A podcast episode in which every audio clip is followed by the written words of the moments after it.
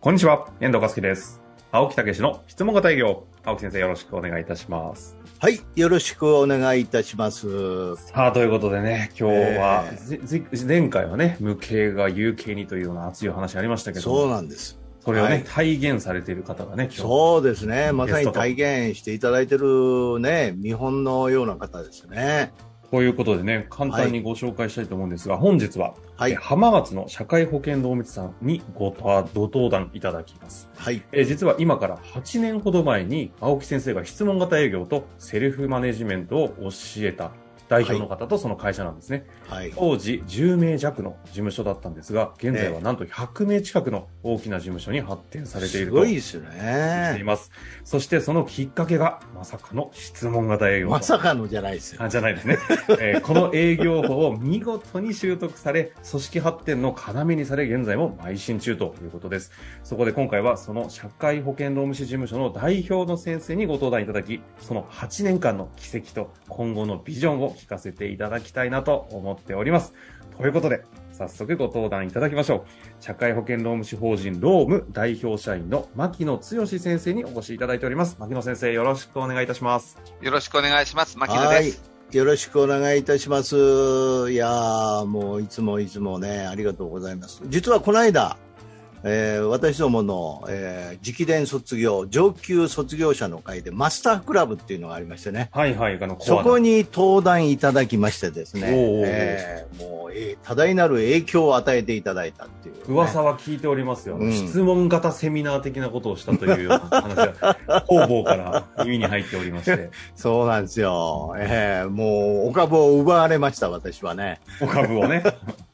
いや、まあそれで、で。ええそれでもう、ぜひこれは、ポッドキャストにも出ていただかないといけないというようなことでね、えー今日は来ていただきまして、ありがとうございます。あ、こちらこそ。はい。はい。早速、簡単になんでせっかくですので、牧野先生の方からご紹介、どんな事務所かとか、あはいありがとうございます。いただけますか？えーっと、本当にですね、たった8年前までは11名ぐらいの事務所だったんですね。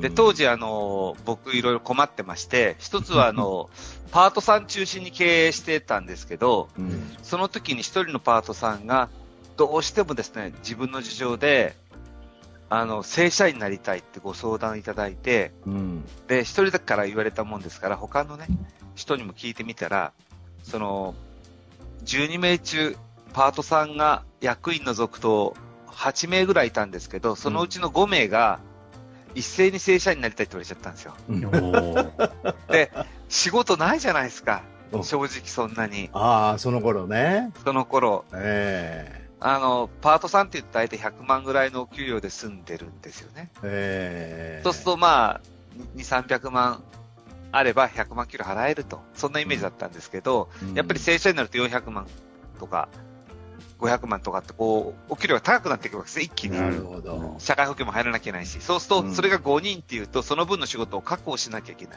うん。あ、どうしようかそこから始まってるんですいやよ。ー、牧野さん、今日はもう本音のところから話いただいてね。ええそそうね。なんとかしなきゃいけないんで、うん、どうしたらいいかって言ったらやっぱり、あの、その時に、あの、思ったのが、あの、パートさんに営業して自分で仕事を取ってもらおうと思ったんですよ。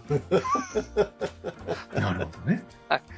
仕事ないんで、ごめんなさい。青木先生から、青木先生と僕とですね、一緒に、あの、パートさんも一緒に学んで、質問型営業を。パートの方々がまずはい学び出したんですか？一緒、僕、僕も一と一緒、僕はちょっとだけ先に学んで、うんあの、理念とか作っ、ミッションとか作っていただいた後に、えっと、まさにそういうピンチが到来したので、一緒にパートさん学んで、えー、質問型営業を学んで、自分で仕事取ってもらえませんかって。そしたら、正社員の給料払いますよと。なるほど。水、そう、正社員になるための条件を自分で作ってくれと。そう、なるほ自分で作って、ど。お金を作ってくれと。あ、それは、なるほど。すごいですね。すいい方法やね、これ。え ーありがとうございま自律す。的ですよね。苦肉の策やね。苦肉の策ですね。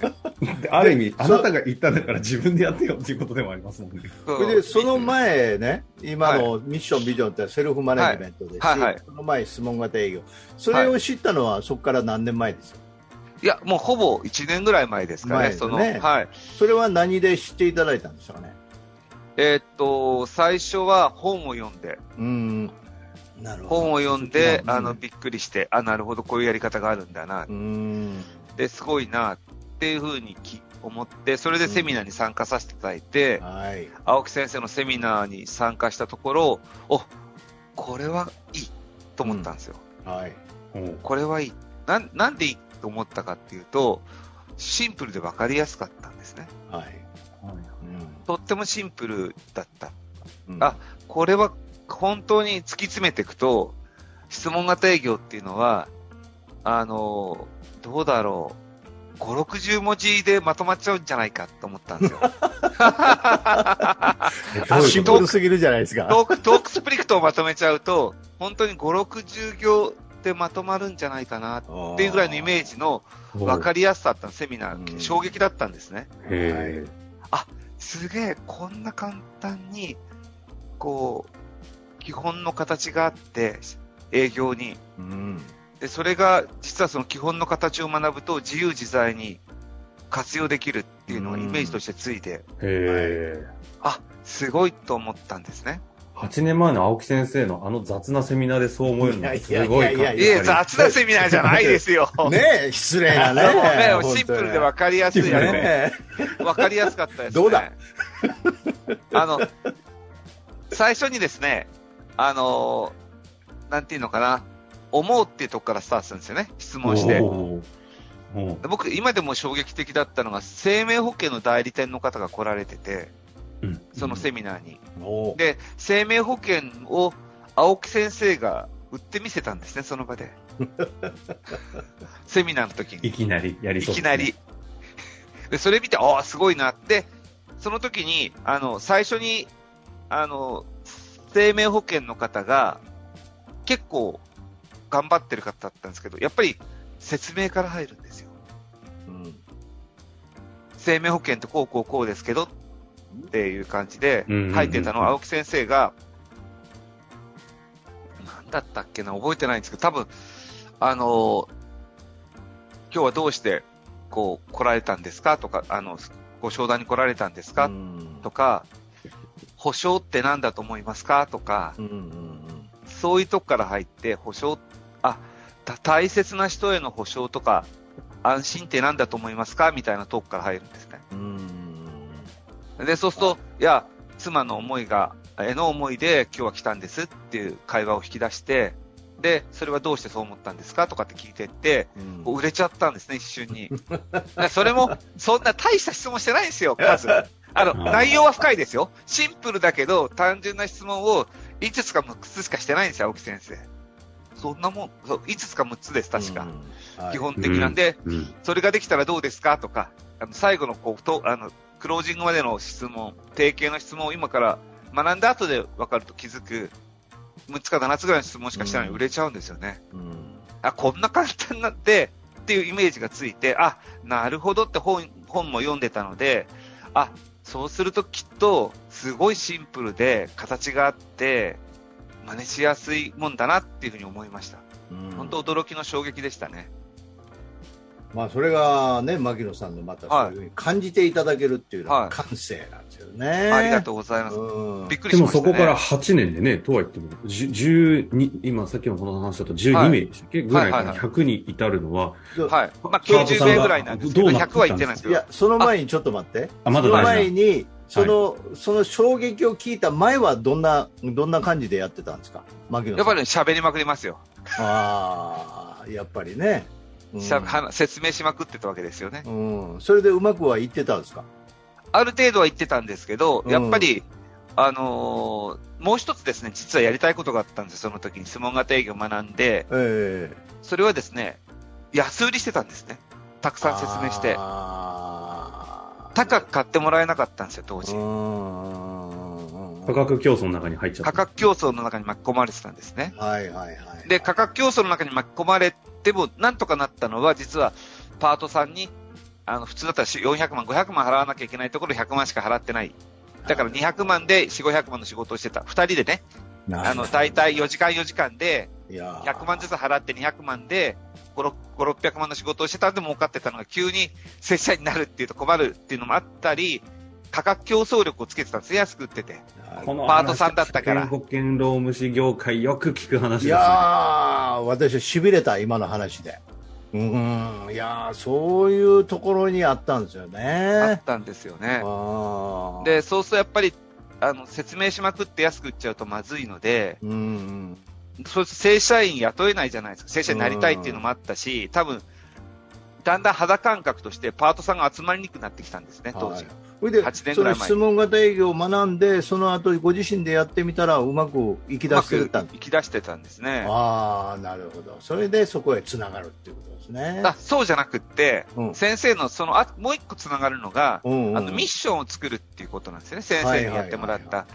あれがまた、つながる一個のきっかけで、うん。あの、その時に僕は人と組織を、えっ、と、活性化するノウハウをうん。学び実践して普及するっていう自分の思いを、うん。この3ヶ月ぐらいのコーチングの中で作っていただいたんですね。はい。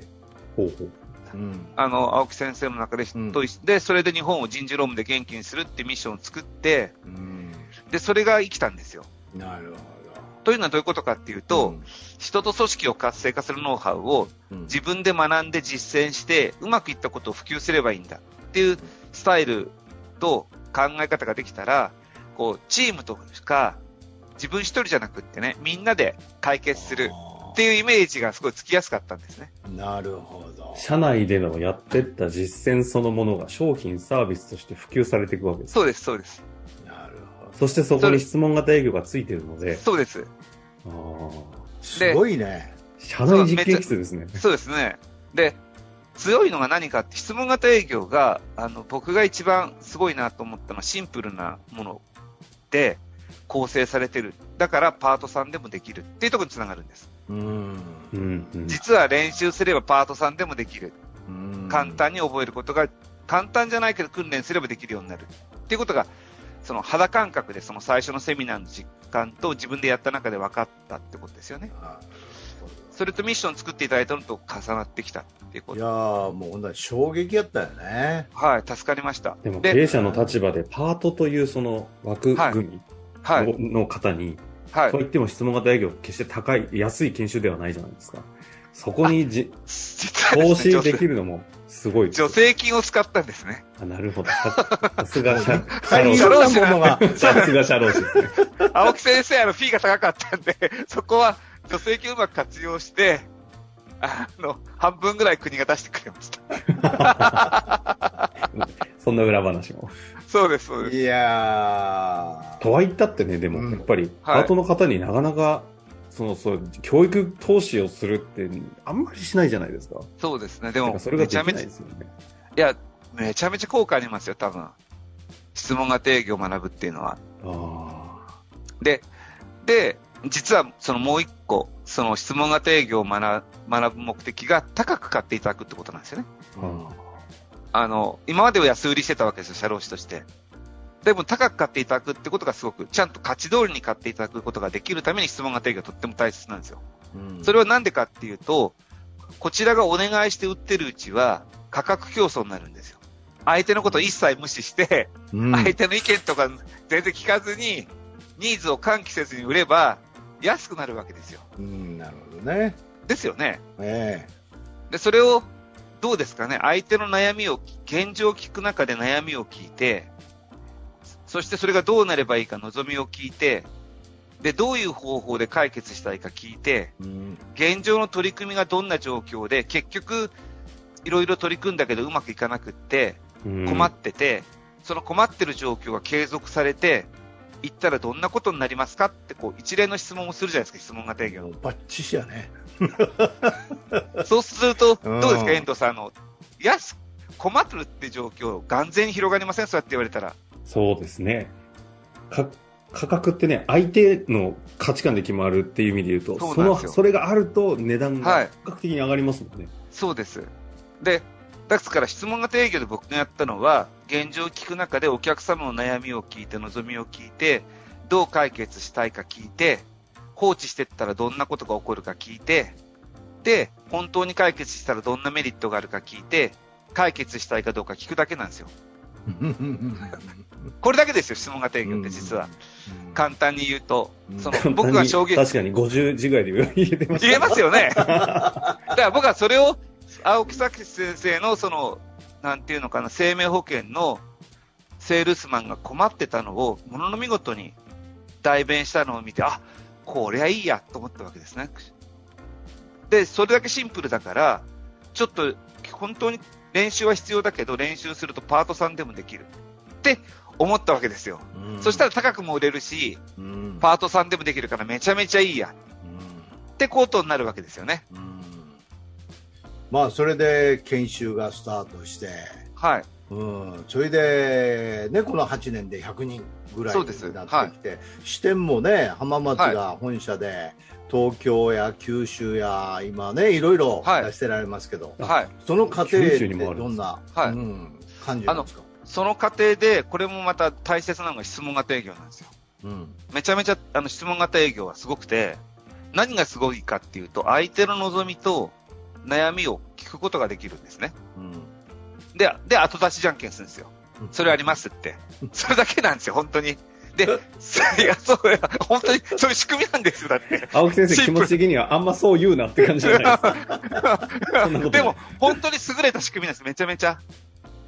で、うんさらにいいことは、この後出しじゃんけんするってことはどういうことかっていうと、相手の欲しいものがだんだん溜まっていくんですよ、質問型営業すればするほど。要するに、お欲しい、こういう人が悩悩んでて、こういうふうに解決したいっていう共通点が見つかっていくんですよ、質問型営業すればするほど。ややっていくとね業界とかねそういうそうで、中ですねそうです。業界でもそうだし、一般的に社長さんの悩みとか望みとか分かってくるわけですよね。うんここが質問型営業のすごいとこで、そうするとどうすればいいかっていうと、それをマーケティングで広告とか、ホームページとか、あの、業務案内とかに、そういうことを載せると、さらに反応が良くなって、飛び込みとか営業しなくてよくなるんですね。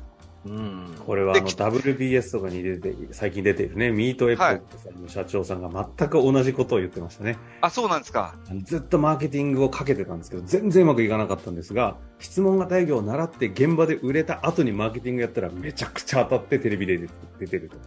あいう話が同じです、同じです。質問型営業ってすごいんですよね。だから、質問型営業は土台になって、その、実はそのマーケティングもうまくいったので大きくなれたってことなんですよね。質問型営営業が、こう、え、そのスタートのエンジンになって、それがマーケティングとして N 倍化してって、今、そうです。組織拡大してってそうです、そうです。